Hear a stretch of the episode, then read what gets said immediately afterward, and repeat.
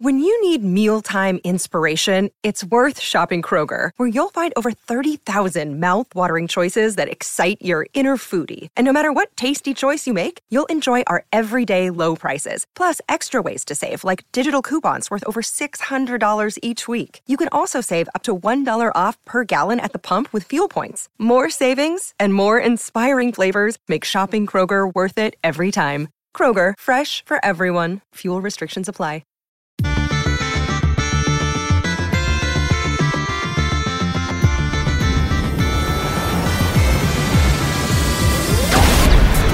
Hello and welcome to the EDH Recast. My name is Joey Schultz and I'm joined as always by my fantastic co-hosts. First up, he puts the jump in Jumpstart. It's Matt Morgan.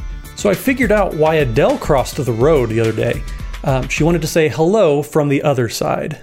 Okay, I I don't know how I didn't see that coming. As soon as you set up that joke, that's You're brilliant, welcome. Matt. Absolutely brilliant. Uh, next, the guy who puts the start in Jump startled because guys, didn't we just do a set review? That's Dana Roach. I had some computer problems this week, so um, I had my uh, core power set fried out, and I was not able to jumpstart my um, hard drive. So I'm running on two different laptops here to record this setup, which I think makes me a double laptop master. That that was a journey, and I loved every second of it. That was brilliant. You're here for it, Joey? I'm here for it. Anyway, this is the EDH Recast. EDH Rec is the best deck building resource on the web for the Commander format, compiling data from deck lists all over the internet to provide helpful recommendations for new Commander decks. And here on the podcast, we're going to give all that data a little more context. Hey, Dana, what are we talking about this week? We're talking about Jumpstart, the uh, best commander precon of 2020. I I honestly adore that description because yeah, this this set has all of us really really fired up. Maybe that's why your computer broke because even your computer That was too be, excited right. about this set. Uh, but before we get to our main topic, we have to give an enormous thank you to Josh Lee Kwai and the folks over there at the Command Zone who handle all of the post production work on our podcast, making it look as awesome as it does. And of course, we'd love to give a huge shout out to our sponsors for the show as well.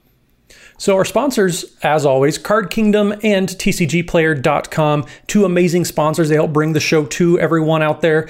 Uh, if you need any Magic cards, since you're listening to a Magic podcast, it would only make sense to support the podcast you're listening to by going to cardkingdom.com slash edhrec or by clicking on the TCG, pri- TCG Player price link on the website.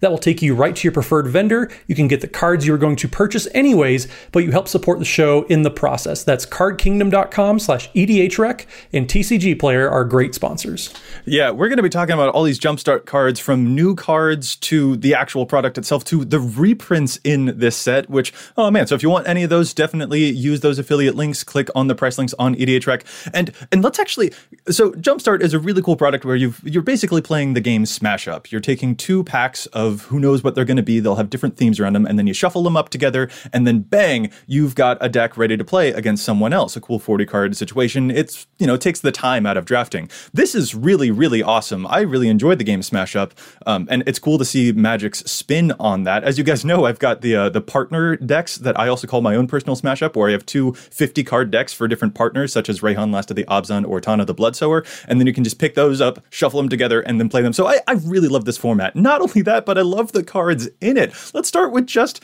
the the reprints in this set because they're off the hook. This set's incredible, and we barely got started. The, the reprints are crazy, and they're almost all reprints that are just universally sought after in a whole bunch of different decks. Like in the past, and of course, we've had you know things like Scape Shift. That's a that's a really good card, and it was expensive, and we needed a reprint. But the decks that actually want Scape Shift are fairly limited. Omniscience is a great card, but like people just generally aren't running Omniscience as a value piece in a generic deck. It's part of a a, a suite of cards you're using to cheat things into play in a very specific deck. These are almost all cards that can go anywhere, and they're just really good. Rhystic Study, any blue deck can run that a lot of people want it. Path to Exile, I mean, Phyrexian Tower. These are just almost all cards that have really, really broad universal appeal, and it's going to be really helpful to a lot of commander players' pocketbooks to see the price on these drop. Yeah, absolutely. Yeah, the, the reprints are just Uh, they're so good. Like combined with the new cards, it's better than I think than most supplemental products we probably have ever gotten. And Conspiracy was great.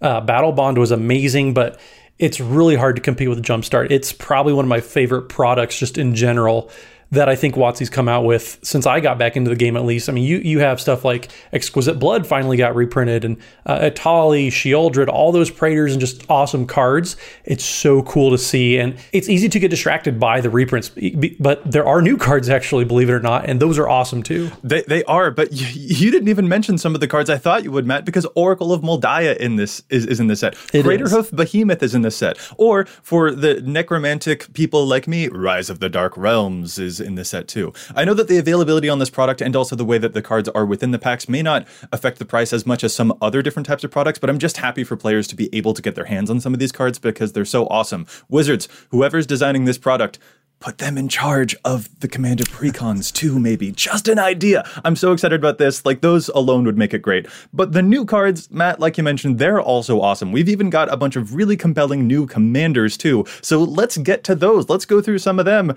Dana start us off. Who is our first commander and are you excited about it? Um you know I, i've said on this show almost every episode i can't get enough unicorns. Um so I, am super hyped for uh, Emiel the Blessed. Um, I think it's Emil, Emil, whatever. It's a unicorn, so who cares? Legendary unicorn, uh, two and double white. You can spend three and exile another target creature you control and turn it to the battlefield under its owner's control. That isn't a tap ability. That's just spend three mana and do it. Um, whenever another creature enters battlefield under your control, you may pay hybrid um, Selesnya, and if you do, put a plus one counter on it. And if it's a unicorn, put two plus one counters on it. And it's a 4 4 for that four mana you pay as well. So we have a legendary unicorn that can be atop a unicorn deck. And joking aside, there's a lot of people that really want that, even if I'm maybe not one of them. So that's a super cool thing for a whole bunch of people in the commander sphere. Um, but the way the card is kind of worded, it doesn't have to be a top of unicorn deck. You can very much build Selesnya Blink with this and have it be a very effective commander, even if you don't take advantage of the extra counters on top of unicorns. Yeah, I, am not sure whether unicorns will be all that realistic until they receive more support. Yeah. By the numbers, only about 24 total unicorns exist within the game in Commander, and like the most popular one, Good Fortune Unicorn, only shows up in like 1750 decks. So it's definitely a, a tribe that needs a little bit more work. But with that said, that first ability is really crazy and very reminiscent of a card like Deadeye Navigator, where you can get infinite blinks as long as you've got the proper setup, such as Palinchron effects that untap all of your lands. Obviously, you would need to be in a Bant deck for that instead of a Selesnya deck, but there are Selesnya options available too for this to go infinite, uh, such as the card Workhorse or Brood Monitor, uh, because those have ways to create mana that Emil can then use to blink the thing again and redo it. So you get like a bunch of enter the battlefield triggers. Um, this thing's really, really crazy. You can use cards like Heartstone to reduce the activated ability cost. I'm I I, I love this. I absolutely I mean, it, love this. It's yeah. a better Eldrazi displacer as a commander. Yeah, kind of. So Eldrazi displacer can target other people's stuff, which true, is true. an important point. But as a commander, yeah, you can like block with something and then blink it, and so it's not going to die in combat too. And if you pair this with a Panharmonicon, oh my goodness, that sounds amazing. That's a lot of Avenger of Zendikar tokens. I love this. Well, and and I'm with you guys. I'm not an equestrian myself, so I'm not going to be building any any Artax tribal horse decks. Um, but it's not like it's very hard in Selesnya colors to double or add more plus one plus one counters. I mean, Hardened Scales is an extremely popular type of card, Cathar's Crusade. So it's it's in the right colors that you can abuse this and, and have very big armies very quickly. So just if we're taking out all the all the tribal, you know, aspects of this, it's still a very good commander. Yeah, I personally am also I'm actually a little suspicious to see whether it becomes sort of an innate combo commander given the accessibility to some of those infinite combos, but also how easily it can set up cards uh, with persist, for example, by removing the minus one mm-hmm. counter as soon as you blink something. So a card like Woodfall Primus can be really, really good, and we already know that there are Selesnya ways to take advantage of combos like that, such as with Melira, uh, Sylvok Outcast, or the um, Devoted Druid and Vizier of Remedies deck. Uh, that that's also a pretty famous combo too. So I wonder if this might become a place where some of of those particular combos sort of harbor into a single deck. Um, but even if you're not playing those combos, this is still just so cool. Like this, I think would also make really great as a mono white deck, to be perfectly honest. This is a really mm-hmm. cool ability to use, even if you don't want to play green at all. I mean, why would you want to handicap yourself that way? I, right. Well, it, it as for your com- your comment about it being maybe a deck that will play with those those Melira kind of combos it will absolutely happen, I'm sure. But unlike something um, like, say, the Madness Commander we had last year, where people tended to just do kind of the the infinite madness loop to their their combo win, I think part of the problem there was I don't know if Madness is that interesting as a mechanic, um, and there's not that much you can do with it aside from just going to that that super tight combo route. I think here people will definitely do that, but I think both unicorns as just a weird kind of meme deck is interesting enough that people will want to do that. And I think it's good enough as a blink commander that people can do just blink value stuff without having to necessarily feel they want to go the Melira combo route too. So I think th- th- there's three paths there that are viable that will be explored in a way maybe you don't get sometimes with commanders that do have that potential to be just a com- just a combo engine. Yeah, absolutely. All right, let's move on to our next one. I know that we're gushing about Emil, but there's a lot of commanders here. Let's move on. What is our next commander? So the next one we got is Inniaz the Gale Force. It is three blue blue for a 4 4 legendary Djinn. Uh, has flying and has two an Azorius hybrid, which is a blue and a white. Uh, attacking creatures with flying get plus one plus one until end of turn. Notice it's not your attacking creatures, it's all attacking creatures uh, but also has a weird triggered ability. Uh, whenever three or more creatures you control with flying attack, each player gains control of a non land permanent of your choice, controlled by the player to their right. This is interesting. There's a couple different things that you guys can be doing with this. I'm curious what you all think. I love that this opens up a specific door for the flying uh, tribal quote unquote deck um, because there it doesn't feel like there's ever necessarily been an actual commander for that archetype before. So sort of in the way that Emil you know opens up unicorns, but then also has different applicability. This one is probably a bit more um, slotted into just the one direction of flying tribal. Um, but with that said, I'm fi- I'm so happy that we finally have a commander that can do that. And the activated excuse me the triggered ability is uh, weird enough to keep that type of deck interesting without it becoming monolithic. There's a lot of ways to reward flying tribal from cards like favorable winds uh, to gravitational shift to Empyrean Eagle. This is a deck that's been a long time in the making. Well, in the the the ability on there too kind of encourages you to run a, a few of those cards that make the one one you know Thopter tokens or Bird tokens or something to give you something weak to hand off to somebody else for something better, mm. which is interesting too. Instead of just running, you know, if this was just a flying tribal commander, it'd be very easy to just run Sphinxes and just run big beater angels, and you can definitely do that. But it also kind of encourages you to branch out beyond that and run the the Emeria Angel that makes bird tokens, things like that, just to have um, weak things to hand off to somebody else. And I think that's that's a clever design to encourage people to go outside the obvious uh, includes. Yeah, well, and it's not that hard to make a bunch of tokens all at once, too. I mean, you have cards like mm-hmm. Battle Screech and Migratory Route um, that are very good at making a lot of tokens. Uh, and you can build up your teams, too. I mean, like Joey said, Gravitational Shift is a very powerful card. So it's it's easy to make those flyers very, very good in your deck. But as soon as you donate them to somebody else, uh, suddenly they're not that great. So it's I think it's actually pretty interesting deck building challenge to, to undertake here. It's kind of like Kykar minus the red.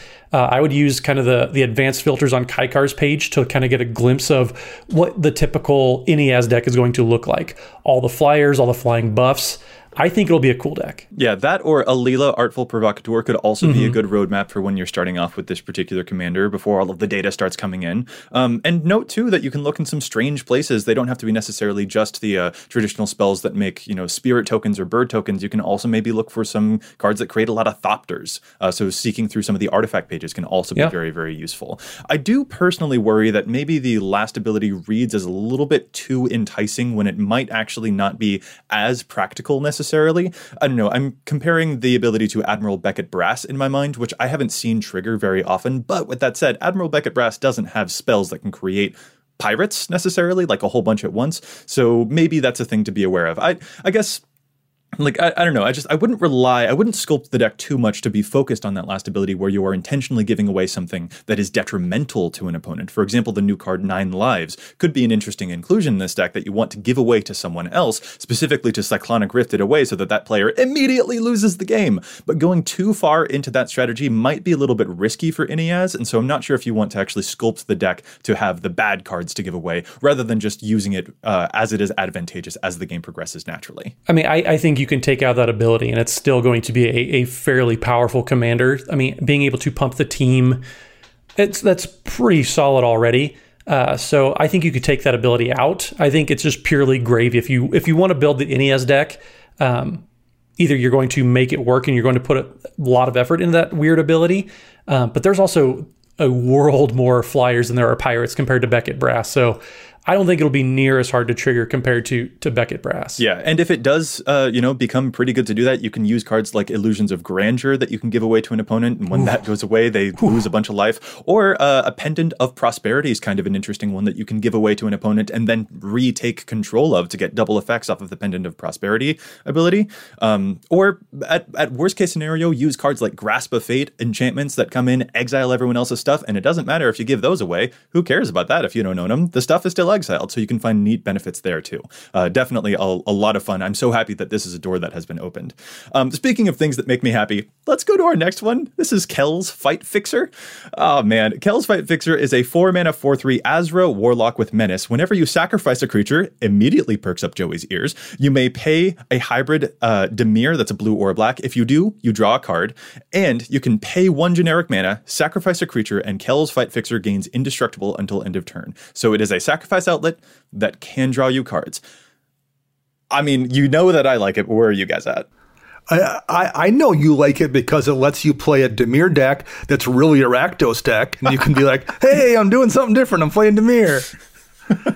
Yeah, I do. I, in every possible color identity, I do have ways to sacrifice my own creatures for value now. Um, from Teysa Karlov to there's Judith if I wanted to do some aristocrats. This is Dimir aristocrats now, which just makes me absurdly happy. I will admit I'm not too happy that it does cost you mana to sacrifice the creatures because oh, I usually darn. sacrifice them for free. But with that said, like you can use a Phyrexian altar to help pay for that ability, so maybe it's not all that bad. Yeah, I mean it's it's a very powerful effect. Uh, the fact that they they tempered it back, and you can only draw one card per sacrificed creature, and it does cost a little bit of mana to to do so. Um, it's a perfectly fine, perfectly fair, but still powerful effect on a commander. Um, it's interesting to see it in Dimir. I don't think we've seen an aristocrats style commander for those color pairs yet.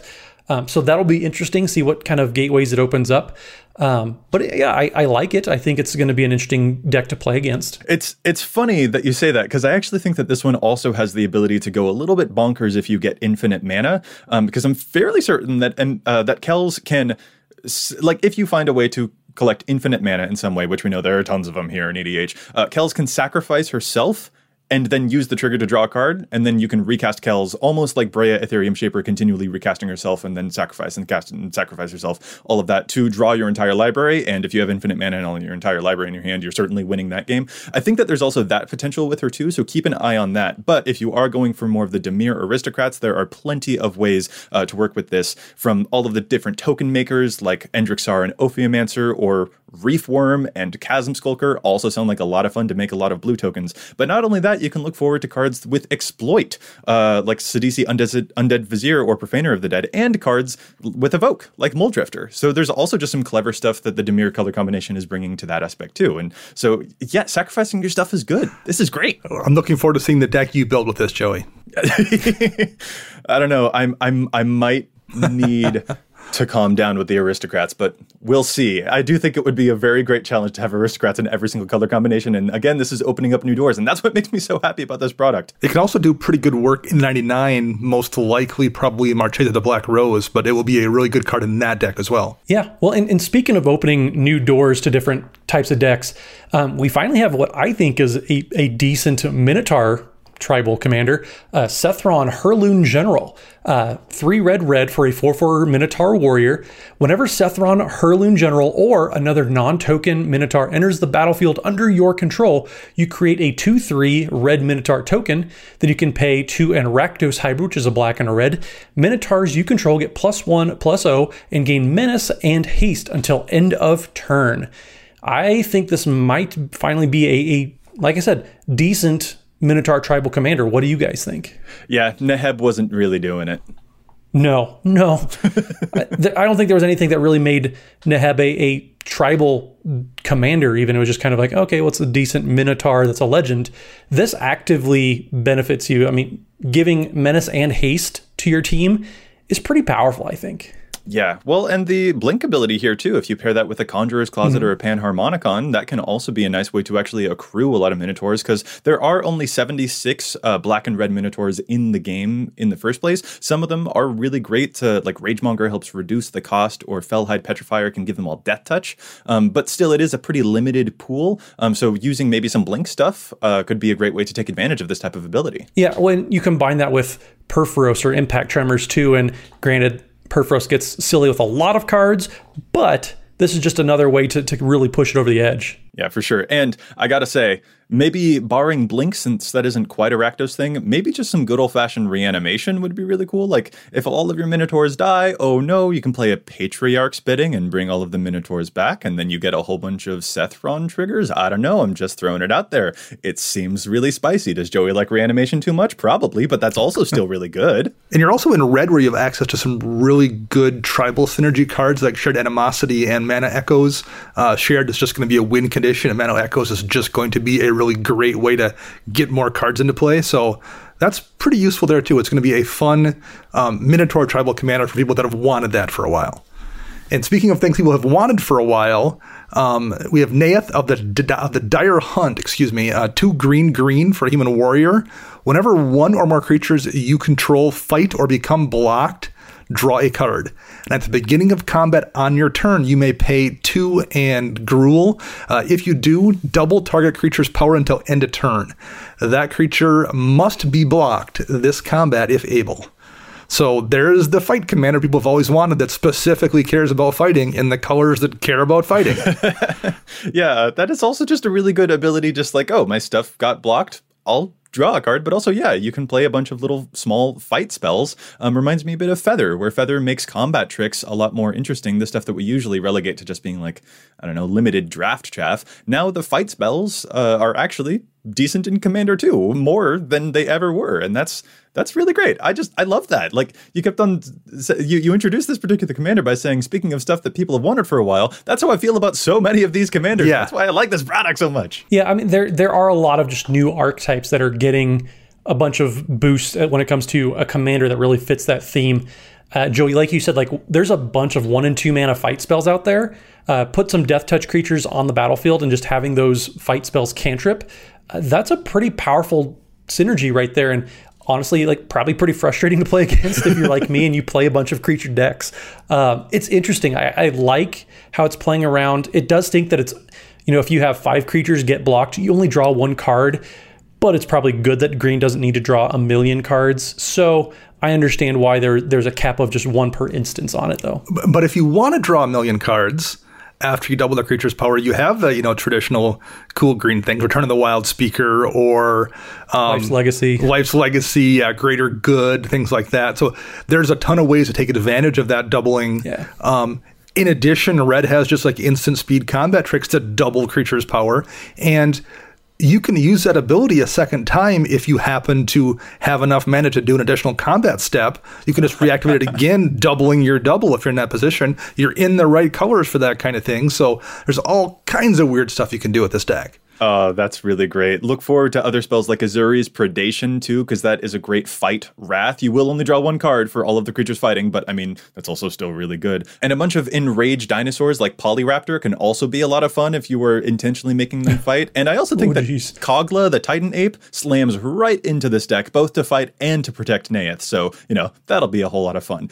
And these these commanders have been awesome, like really cool. These are the ones that can do two color decks because of the mana symbols that are are in the text box of each of the cards, but there's also a bunch of monocolored commanders. So let's get to those now. Our first monocolored commander is Bruvac the Grandiloquent, which is a delicious name to say, by the way. Three mana for a 1 4 human advisor. If an opponent would mill one or more cards, they mill twice that many instead. So, you know, you get to mill your opponents, put a bunch of stuff from their deck into the graveyard, and it is milling season, doubling season mill. Ah, I mean, this is so cool. And off the bat, we have to acknowledge that yes, you can traumatize a player for double the traumatize. And indeed, that is amazing. So I'm going to be honest. This was the first time I read Bruvac's full card name, and grandiloquent is a mouthful. Um, kind of like the mouthful that you're going to get when you traumatize somebody with Bruvac in play.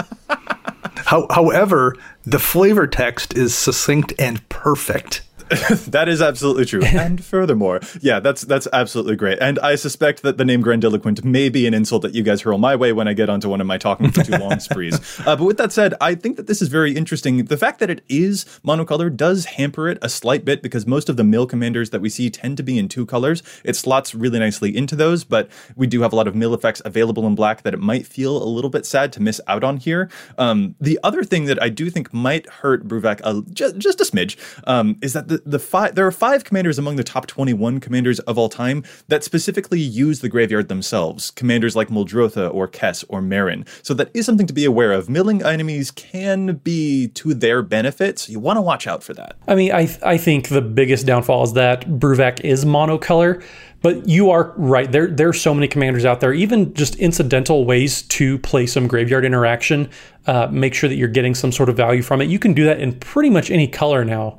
So it wouldn't surprise me if this kind of backfires more often than not. But it is a massive, very splashy effect. So when I sit down and see somebody playing that, it's not going to surprise me in the slightest. Yeah, not at all. It works great in Phenax because oh yeah. my goodness, that's going to be so good. But also at the moment, we only have 786 decks that use persistent petitioners, according to EDHREC, and I am delighted to see that number skyrocket after Bruvac comes around. And Bruvac is an advisor, which is very, very very relevant in petitioner decks. Yeah, exactly. exactly. So speaking of mono blue commanders, uh, we have Ormos Archive Keeper, uh, six mana, so it's a Sphinx. That's nice and cheap for a Sphinx. Usually they're in the, the 8 to 12 range.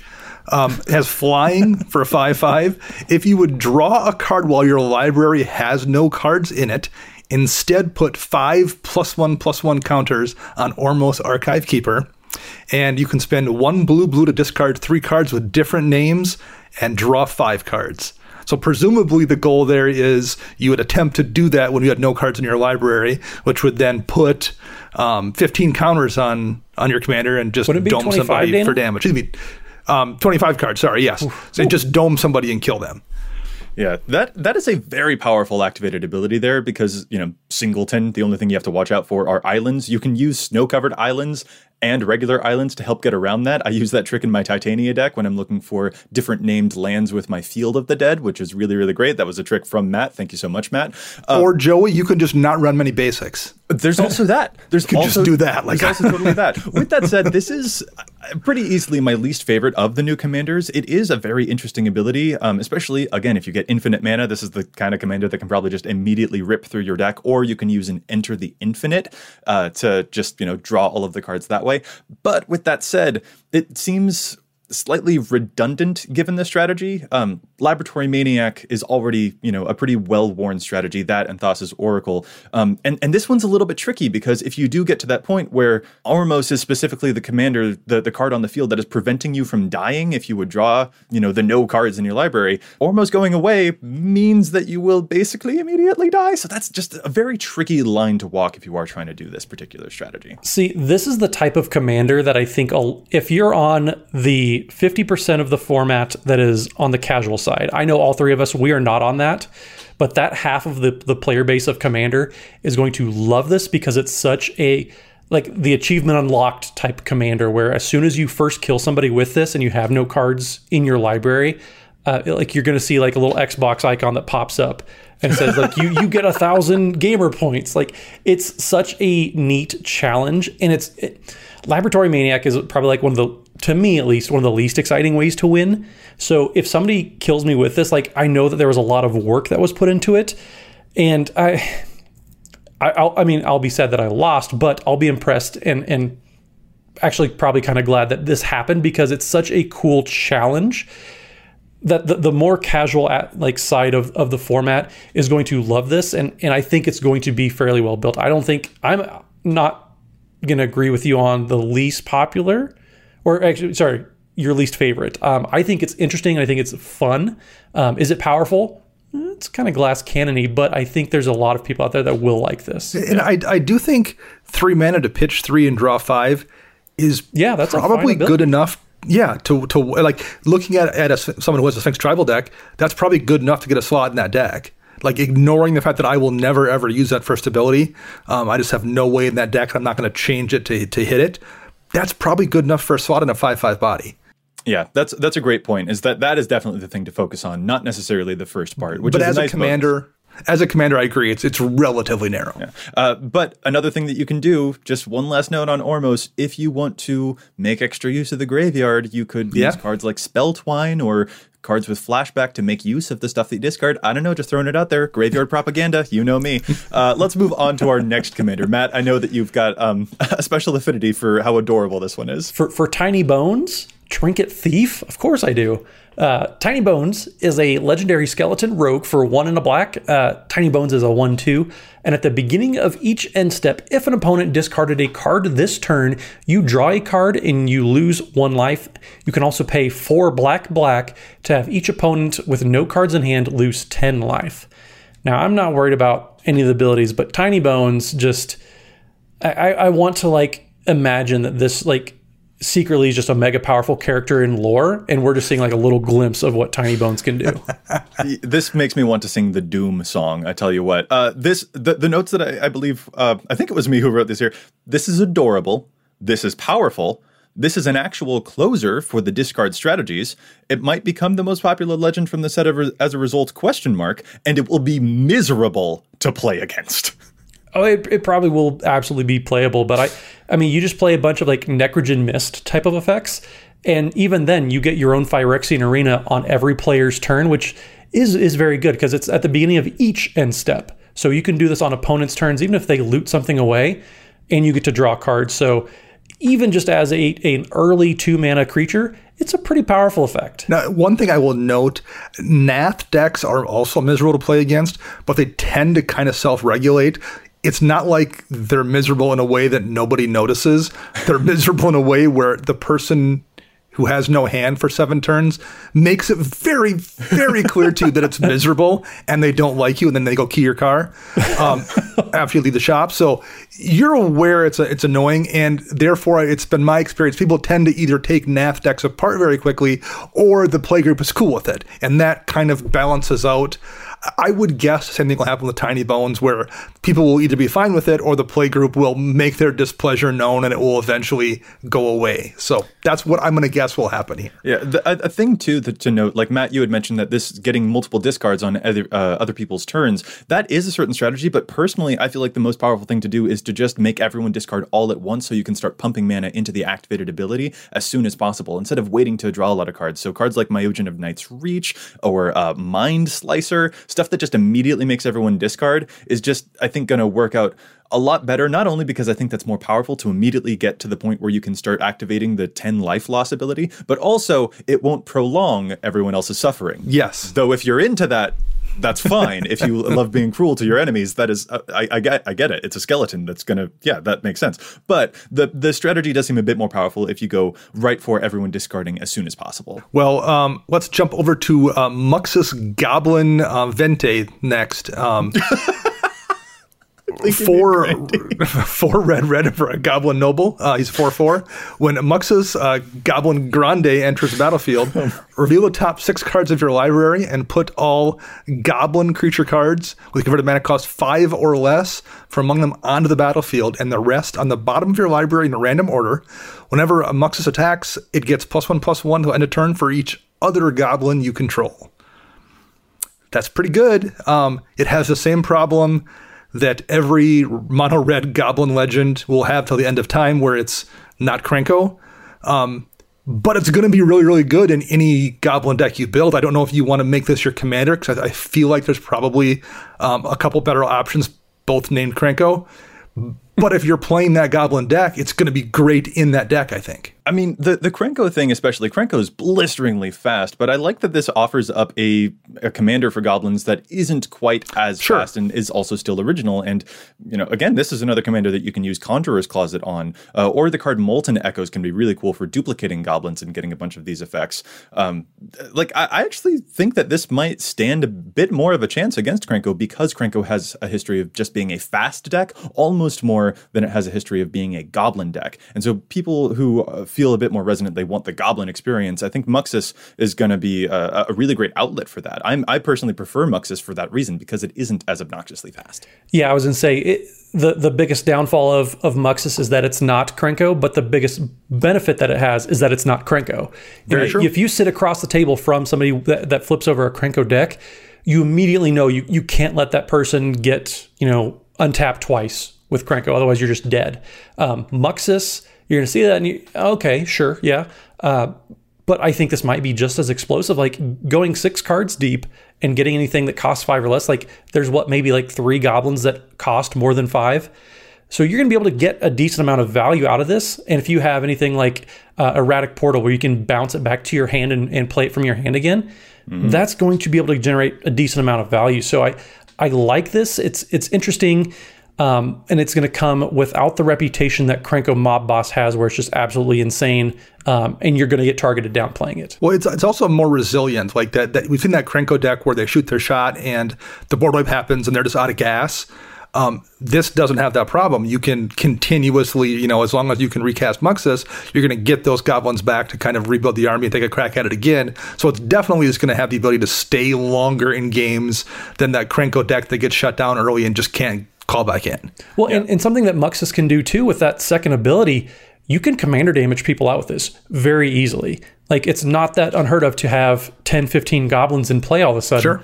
Give it, you know, put a rogue's passage out into play and Muxus can commander damage people maybe in one shot.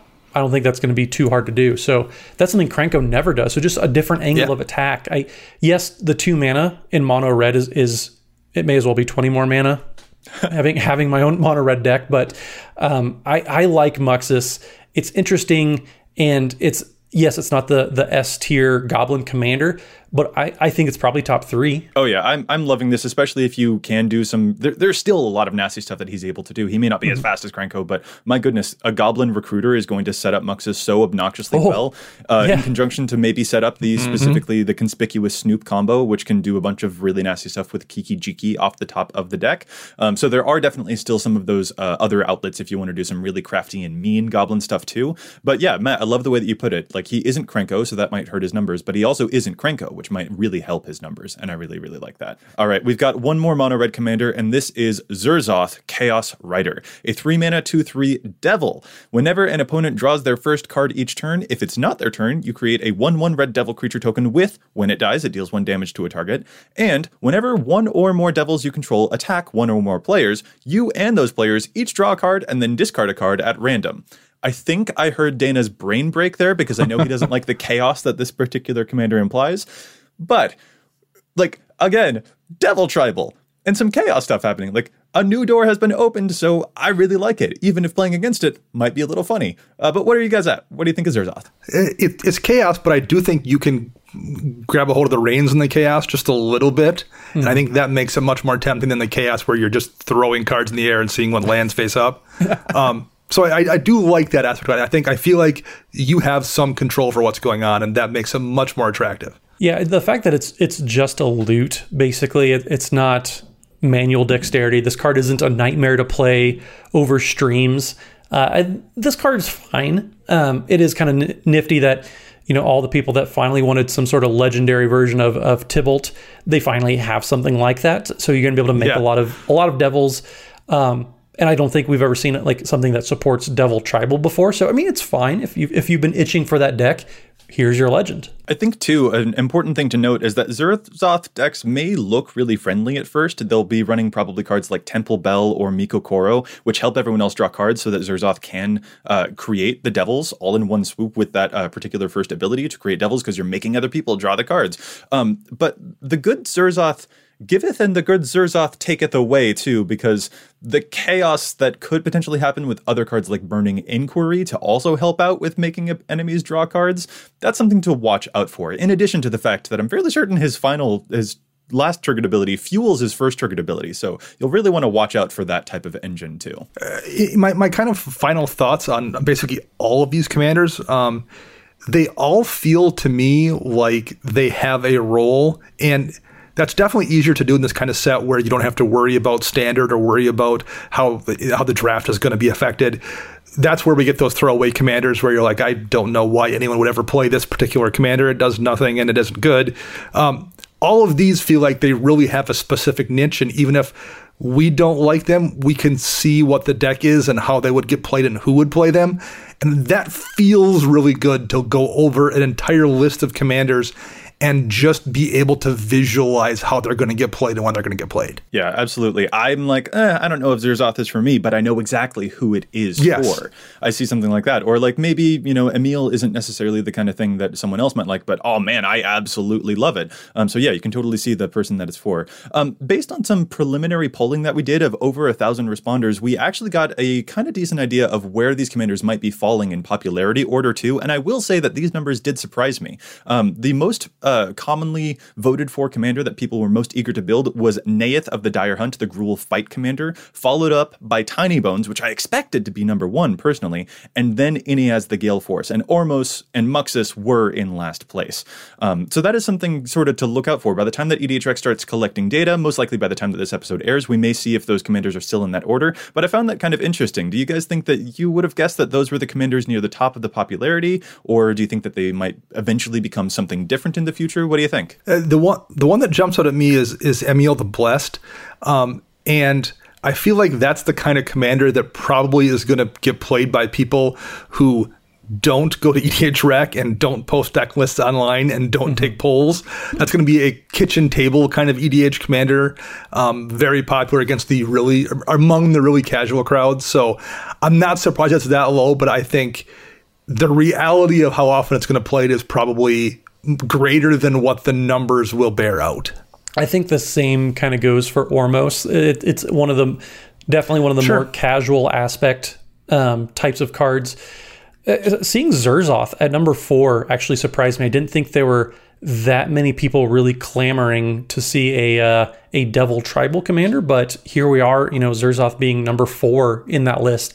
Uh, that's probably the most surprising to me. I think it'll be built for sure, but uh, beating out some of these other folks. Um, that's that is the surprising part. And even you know, Bruvac the grandiloquent, as we as we say. Uh, sure, you have your your persistent petitioners, but I don't really know what else I want to put that at the head of a 99. So seeing that at number five in the top half, that's also fairly surprising because that that seems to me one of the more narrow uh, types of commanders Sure, you put it in the 99 in a lot of decks, but yeah, putting it at the head of a deck, I wouldn't have expected that. Yeah, there is definitely that relationship where commanders that can go in the 99, uh, sometimes that will eat into the numbers where they could have been commanders themselves.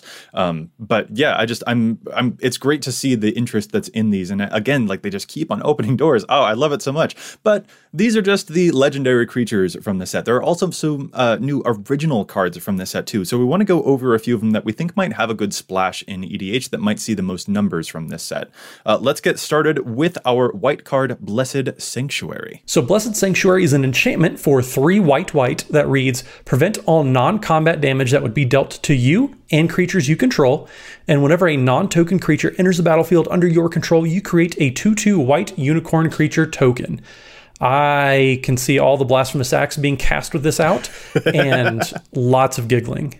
Uh, giggling indeed. I was sort of expecting that this might be kind of confined to blink decks, stuff like uh, Roon and Brago, and of course Emiel, who want to, uh, you know, continually blink the creatures and then bring them back and make some more tokens. Um, but Blasphemous Act, stuff like that, it seems like there might be more places than just the blinking for this enchantment. Oh yeah, I, I want to put this in, you know, a Pyrohemia or a Pestilence deck. That seems oh. insane too. Or, I mean, Chain Reaction. Any, I mean, Mono Red has so many damage-based sweepers. Being able to turn them into a one-sided board wipe or even Earthquake effects because it prevents damage that would be dealt to you as well. That's pretty nifty, I think.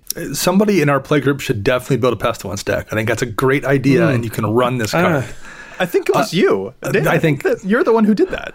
Well, the thing I'll note about this in a Pest pestilence deck, as I have a bunch of these effects in there, I don't think any of them do both. They either prevent damage to you or from damage to your creature. Mm-hmm. Um, they, they don't prevent damage to both of them. So that's really nice having both of those things on one card. Yeah, I mean, I, I think this this naturally has a home right away in Firesong and Sunspeaker decks, like Yeah. all seven of them out there. But this is a shoe in for Firesong and Sunspeaker decks. Seven. There are hundreds of fire I know signs. Uh, there there are dozens of us. There's dozens, of us. There are hundreds. Oh my goodness. Yes, are there, ridiculous. there, there are a decent amount of fire song and Sunspeaker decks out there, but I, I think this is just absolutely one of the first cards that they need to be adding in there. It's it's Yeah. so good. Yeah, because taking advantage of the damage stuff there, that is a great way to make the um to make what would be symmetrical effects very not symmetrical, and that is right there a very great strength of White's part of the color pie that we can learn to leverage more often. And so I'm very excited to see what people can do with an effect like this. Just like you mentioned, Dana, it's unusual to see both the prevention for you and your creatures on the same card, and there are totally going to be ways to take advantage of that. Uh, let's move on to our next card that might show up in some of the 99s. Um, the card that we want to talk about here is Scholar of the Lost Trove, a seven mana blue sphinx with flying. It is a 5 5, and when it enters the battlefield, you may cast target instant, sorcery, or artifact card from your graveyard without paying its mana cost. If an instant or sorcery spell cast this way would be put into your graveyard this turn, you exile it instead. This is kind of an interesting one. I think when we first saw it, we were kind of like, ooh, this could be really splashy until we looked back at some of the other cards that sort of exist with a similar enough ability, and their numbers don't really support the idea that Scholar of the Lost Trove will see as much play. Chancellor of the Spires, for example, is a Sphinx that steals from an opponent's graveyard, and that only shows up in about 1500 decks. Uh, there's also Torrential Gearhulk, which has a similar ish ability to this one, and that appears in about 5600, which is really cool. But that one also has Flash, and it has some artifact synergies that it can specifically enable. So I feel like the numbers aren't necessarily going to be in the stars for Scholar of the Lost Trove. What do you guys think, though? This is just a, a, a worse version of Diluvian Primordial, right? I mean, it's the same mana cost. Uh, it's five five with flying for seven, double blue. But Diluvian Primordial d- Primordial scales, so you get to hit everything, something out of every opponent's graveyard. Whereas this is just one single spell. Uh, I don't see it getting a ton of play at all. Yeah, and it's been my experience that those those blink decks that want to abuse this kind of thing tend to want to loop things, or at the very least, they want to be able to repeatedly cast the same thing every single turn. So losing the spell also, I think, makes a big difference here. Um, I think it's a it's a fine card that has too many better variants that I think people that would run this will run instead. But it is Sphinx Tribal for you, Dana. Um, There you yeah, but like I, even in that deck I was looking at, I just don't Yeah. think it does enough. Yeah, I mean, Diluvian Primordial is only played in 8,000 decks. Yeah. So, I mean, that that's kind of the direct competition that it has in addition to Chancellor of the Spires and all those other cards. So, if you need like a fifth version of this effect, sure. Right. But I, I don't think many decks need a fifth version. And, and by the way, just to clarify there, when you said only uh, 8,000 decks for Diluvian Primordial, like that is a, a nice, healthy number, but it should be played in more. Sure. All right, let's move on to our next one. Uh, next we have Witch of the Moors, um, a three black black for a human warlock, death touch on a four four body here. Uh, but the important part, at the beginning of your end step, if you gained life this turn, each opponent sacrifices a creature, and you return up to one target creature card from your graveyard to your hand. That's gonna go in a basically every Oloro deck out there, and if it doesn't, it's because you haven't opened one in a pack yet.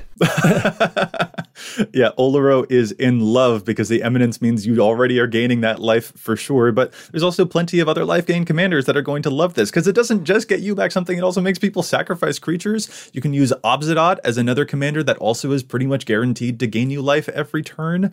Um, Ayli Eternal Pilgrim can sacrifice a creature, gain you life, and then the Witch of the Moors will bring it back. Uh, maybe it's just because this card says sacrifice on it, but I'm in love. Yeah, it's, It's, it's, very a good. really neat card. Yeah. Yeah, I, I mean, it, it is nice too that it's at the beginning of your end step, so it's it's not something you have to wait and untap with. You know, a lot of these types of abilities are at the beginning of your upkeep if you gained life. Um, this is at the beginning of your end step, so you can get benefit from it from casting this on your turn and then passing the turn. Yeah, uh, or if just if you give your board life link with a, an effect like Whip of Erebos, for example, and then you can attack people. And then if any of your creatures die, then this one will you'll have gained life. You can get those creatures back. Like I just uh, the circle of life and death. It's absolutely beautiful. This I feel like is going to be one of those cards that I forget exists until I play against a life gain player, and then they completely blow me out with this. Um, and it's going to be absolutely delicious. So don't sleep on this one. This one has a lot of power that it is punched into, uh, especially if you can use that ability multiple times uh, throughout a couple of rounds. That's going to be totally devastating. Oh, and speaking of devastating, um, our next card looks awesome and completely rad as heck. It, it is pretty rad. It's also pretty red. Uh, I don't know if you knew that or not, but it's Immolating Gyre. It is four red red for a sorcery that says Immolating Gyre deals X damage to each creature and planeswalker you don't control, where X is the number of instant and sorcery cards in your graveyard. Uh, speaking of those red based damage or red damage based board wipes, um, this is one of those. Uh, what do you guys think about this big splashy mythic? I, I think all the cards in this set feel very fair. Um, you know, you're talking about the the life gain uh, um, warlock that's a really good card, but you need to have something in your deck to enable it. This is a really good card, but there's times you are going to get burned because the turn before someone dropped the Bojuka Bog, and then you top deck this, and you're like, okay, well, it's it does me no good. Yeah. But it's also an absolute blowout sometimes. So it's a really good card that isn't an auto run in in red decks necessarily, but it's a good in a whole bunch of decks. It, it's it's a really really good design. I, I love the card, and it feels it's fair. I'll use the word again. It feels like a really fantastic but fair card. Yeah, there are a lot of Spellslinger type decks that might be a little bit too quick for an effect like this. Things like Kess or Jeleva tend to be yeah. very, very stormy, so they might not have time to pause for an ability like this. But with that said, the text of you know the number of instant and sorcery cards in your graveyards that that's something that we're seeing a whole lot more often as they design these days. There are different cards like Crackling Drake and now Riel, for example, that also tend to increase in size off of this. This isn't quite a Chandra's Ignition, which shows up in like nearly ten thousand decks at this point. Um, but this is a great option for the Spellslinger decks that I, am just very, very excited and terrified to see them uh, to, to see them do this basically. Um, and, and I like that they're tapping into power based off of the spells you've already cast rather than the usual design space for Spellslinger, which is stuff like Guttersnipe, where you have to play it and then start casting spells. This lets you go move your back, move your deck in both of those directions, and that's really exciting to see. Well, and one but, thing to to compare this to, like you said, uh, Chandra's Ignition this doesn't require a creature on the on the battlefield. This can't be you know interacted with near as easily as Chandra's Ignition. Uh, my favorite part about it, though, that I'm not sure Dana's going to like, is the damage is tripled by Fiery Emancipation, which is another big splashy mythic Dana wasn't so fond of. Um, but I, I, I, do it. I do like this card a lot. Like I, I do like that it doesn't require you to have a creature on on board like Chandra's Ignition does. So it is a little more versatile there. I, I also don't think you need to just think in terms of Spellslinger decks. There's a whole lot of other decks that tend to lean very heavily into instant sorceries without doing mm-hmm. Spellslinger mm-hmm. stuff. I was just looking through my my Mina and Denn Lands Matter deck. There's a whole lot of you know Nature's Lore, Cultivate kind of spells in that deck that will very easily hit me, you know, seven or eight damage off the immolating immolating gyre. That's going to basically wipe the board without even having to lean into that archetype. It's it's just a card that's going to do good. I was just thinking that too. Yeah, um, Angry Omnath. Yeah. would love this because I use so many, you know. Sky Shroud Claim and all those types of ramp spells that even if this is just going for, you know, five or six, enough to you know, wipe the board, get my elementals off the battlefield, get those death triggers, uh, that's that's a pretty good effect right there. Okay, fellas, we're going to move on now to what is easily the best and brightest and most beautiful card. I am so obnoxiously excited about this next one. This is Branching Evolution, three mana enchantment. If one or more plus one counters would be put on a creature you control, twice that many plus one counters are put on that creature instead.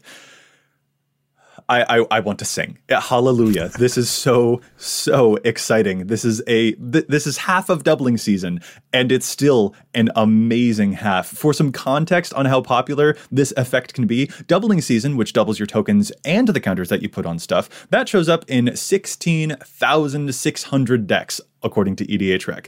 But hardened scales, which is just a simple plus one for your uh, plus one counters, that shows up in 1200.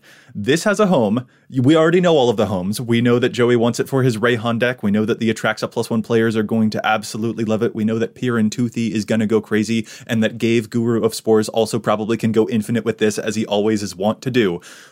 Uh, So there's not even too much to say about it, except that I'm so excited. I'm so stupidly excited. it's a better doubling season in, in a lot of decks. A There's a lot of decks where you don't care about the the token portion, and it kind of feels bad to pay five mana to get that uh, effect when all you care about is the counters. This is a better doubling season in a whole bunch of decks. I, you know, I'm, I'm just really glad that Joey's really branching out, as it were, Stop. no, okay. evolving tastes as have a player. I mean, Yes. play, play Uh, this in Mobu, play this in Skullbriar. We know the decks where it's an all star, but it's such an all star. I mean, I think all of us have some sort of deck that that would play this. I mean, plus one plus Yeah. one counters is one of the most played themes according to E EDHREC. There's there's tons and tons of plus one plus one counter decks out there, uh, and I mean, all three of us have one. So yeah, it's it's really cool to see. I, I like that this basically is an enchantment compared to uh, was it Hydra's growth that came out in Theros Beyond Death, where that's only an aura, and granted, it it puts counters on things you know, just for that one creature. Um, this affecting your whole team for the same mana cost and not dying when you know you lose that one creature. It's it's it's very very powerful, folks. Yeah. very I mean, powerful. we could list off 20 plus one counter commanders that want this, Oh, yeah. and we'd probably miss 20. Like, we would, there's that many we would leave off. There's just so many out there that care about this kind of effect. This is just a slam dunk in a ton of decks. Yeah, Very, we- uh, yeah. plus one counters is the fifth most popular theme according to E EDHREC data, behind stuff like artifact theme decks and stuff like that. Um, so we know that this has a home, and I'm I, I can't of of all of the stuff in the set. I didn't think that this set could continue to impress me the way that it does, but the commanders are amazing, the reprints are phenomenal, and the new designs feel fair and delightful. And I just uh, I, I will not be able to stop gushing. So Matt, finish us off with the last card that we want to talk about, while I just stare at branching evolution very fondly. I mean, you, you want to talk about cards that are fair and wonderful and powerful. Uh, Allosaur Shepherd is just that. So it's just a simple green for a 1 1 elf shaman. Allosaur Shepherd can't be countered. Green spells you control can't be countered. And then you can pay four green green and have until end of turn, each elf creature you control becomes base power and toughness, uh, a 5 5, and becomes a dinosaur in addition to its other creature types. Um, I'm not really big on the, the activated ability. Like, that's a lot of mana to only affect your elves. But man, being able to have all your green spells, you know, not be countered, that's great. I mean, there, there's so many different cards that want to have this in there, or so many decks, I should say, that want to have this in there. Now, yes, elf tribal decks, they're going to have a lot of elves on the battlefield. This will be powerful, you know, to have that activated ability. But even then, just being a one one for one that can't be countered, and then all of your green spells can't be countered, that is nuts. Yeah, uh, um, I've seen a lot of competitive players talking about the utility of this card for nothing other than the can be countered portion of it to protect combo spells. I mean, it's it's worth it in those kind of decks just for that ability. I, I don't have any place that wants to run it, um, but it's it's going to be a very Sylvan Safekeeper esque um, a protection spell in a lot of decks. I'm surprised to hear that you don't want to uh, play this one particularly because I know that you have an Edric Spymaster of Trest deck. Would this not be a pretty interesting way to make that a finisher for the deck? Maybe I, I have a ton of finishers in there already, and I don't have that many elves. It's only going to buff my elves and make them five five, and there's just not that many in the grand scheme of things. Um, and green spells, I, I run enough counter spells in that deck anyway. I don't know if I am worried about anyone countering green spells for the most part, so it's just not quite good enough there. Gotcha. I mean, being being able to feel safe when you cast Triumph of the Hordes, or you do a finale nice. devastation for ten, or whatever you, you're trying to do, like all like you invest all this mana and you can get blown out pretty easily. Uh, having this as protection is so good. Like they would have to kill it in response, then counter it, not everybody's going to be able to do that. Yeah, I this says green spells and not creature spells, and I'm going to forget that Yes. an embarrassing Yeah. number of times. Uh, and I hope you do against me specifically. I'm very sure. And, and I'll, I'll, I'll also note I'm probably not playing that Edric deck at the level where you're that worried about. I think if you were maybe sure. playing the absolute peak cEDH level, that's probably a different story. Yeah, but for now, definitely the mono green Ezuri or Freyalise decks. Um, they're going to have uh, a whale of a time. Elves are the fourth most popular tribe. Uh, so yeah, this also definitely has a home, and and that's really where so many of these fall down is that there are cards that have a dedicated home that makes them exciting inclusions, uh, or there are cards that are opening brand new doors, and that's so great. It's so great, in fact, that I forgot that we actually have one last cycle of cards to talk about. So let's clean up those before uh, I move on to wax philosophical again about how much I love this stinking set. Uh, last but not least, we have a cycle of five different lands, all that have thriving in, in front of the, the land type. Um, thriving Isle, for example, enters the battlefield tapped.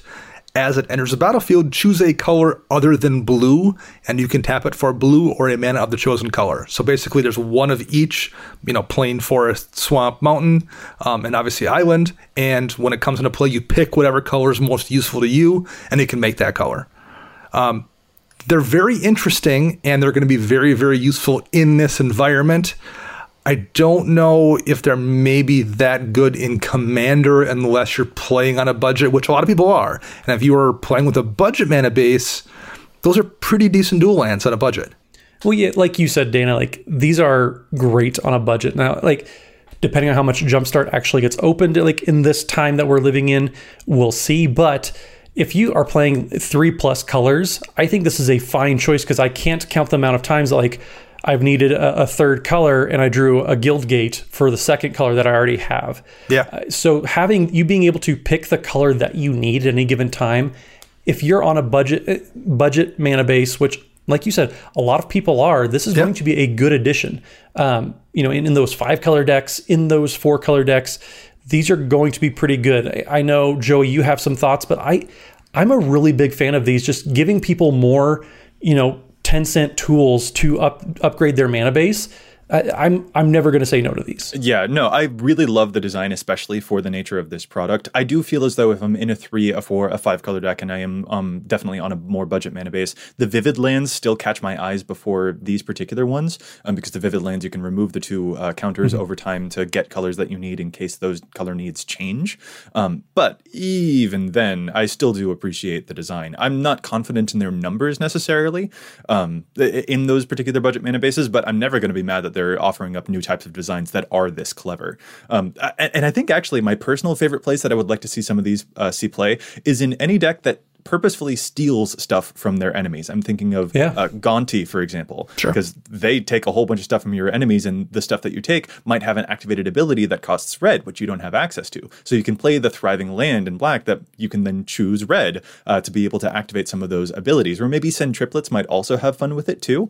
Um, so that's also, a, I think, a fun place too. Like even if I have kind of a, a thumbs down attitude, like eh, I'm not confident that these numbers will be good for the thriving lands, they still have niche homes that make them really fun and exciting. And and, and just oh man, I cannot stop gushing about this set. Yeah, this set combined with Core 21, I mean, it's just two haymakers back to back, and I. It's it's kind of overwhelming with all the good stuff that we're getting, in addition to all the amazing reprints. Like this is just it's been a very busy month as far as Matt trying to update decks, yeah. which you guys know is a stressful time to begin with. It is. Um, I, I, I, made the same comment, I think, when we did the Core 21 set review, um, and I'll make it again here. These kind of sets really, really lend themselves to giving you pieces for a deck you already have in a way that the precons maybe don't. Right. You know, a lot of those cycling cards, for example, in the precon set, if you aren't playing a cycling deck, maybe don't do you any good. There's just so many things here because these sets are so open ended uh, and not designed necessarily around like a specific mechanic or something. There's just so many pieces that you're like, I want this for this deck and that for that deck. That to me is something I really, really enjoy being having this just whole smorgasbord of cards that are going to be good in a bunch of different decks. And, and specifically for me, what I love is that, like, when we discussed about precons or something like that, it does sort of feel as though, oh, you know, precons are a way to get someone started, but they don't have as much appeal to enfranchise players like us. A product like this is beautiful because it is appealing both to brand new yes. players and to enfranchise players.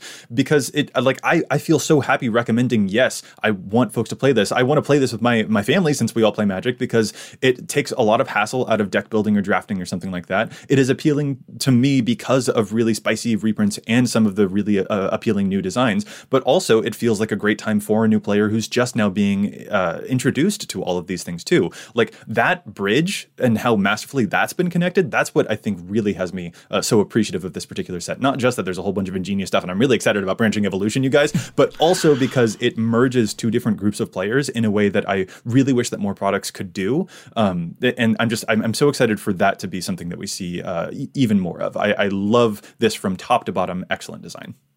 Yep, hundred percent. I I agree so much that I, I don't know what else we can say because we're just going to be repeating how how nifty Jumpstart is. We can find new adjectives for it instead of just nifty. We can use like appealing and uh, and cool and, and stuff like that. We can find brand new adjectives. And dandy. Ding, dang, and dong, dynamite. Ding, there, there we go. Yeah, Jumpstart gets an enormous thumbs up from us. We are so excited to see what Yes. these cards will do in the EDH format. This is a great product. I hope that it isn't getting lost amid the shuffle of there are a whole lot of products, but all of all of these products, this is one that has me so so so excited. Um, so I just ah, it, it, it's it's so good. It's ding dang dandy and nifty and all of those other things. So with those crazy words that you haven't heard in over five years now stuck in your head, what we're going to do is call this episode to a close.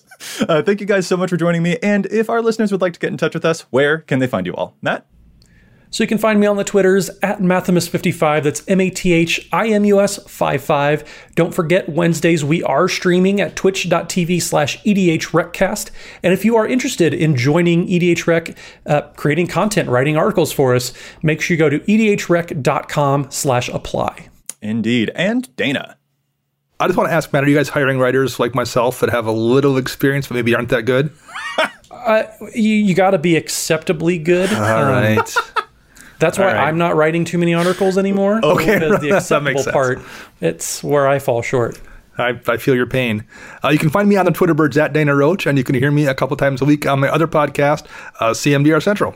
And I'm Joey Schultz. You can find me trying to compose myself after the hilarity that just happened. And you can find me at Joseph M. Schultz on Twitter. Uh, you can find the cast at EDHRECast on Facebook and on Twitter. And if you have a question, a keen insight to EDHREC's data, or maybe a challenge to stats pick that you think that we ought to know about, you can contact us at edhrecast at gmail.com.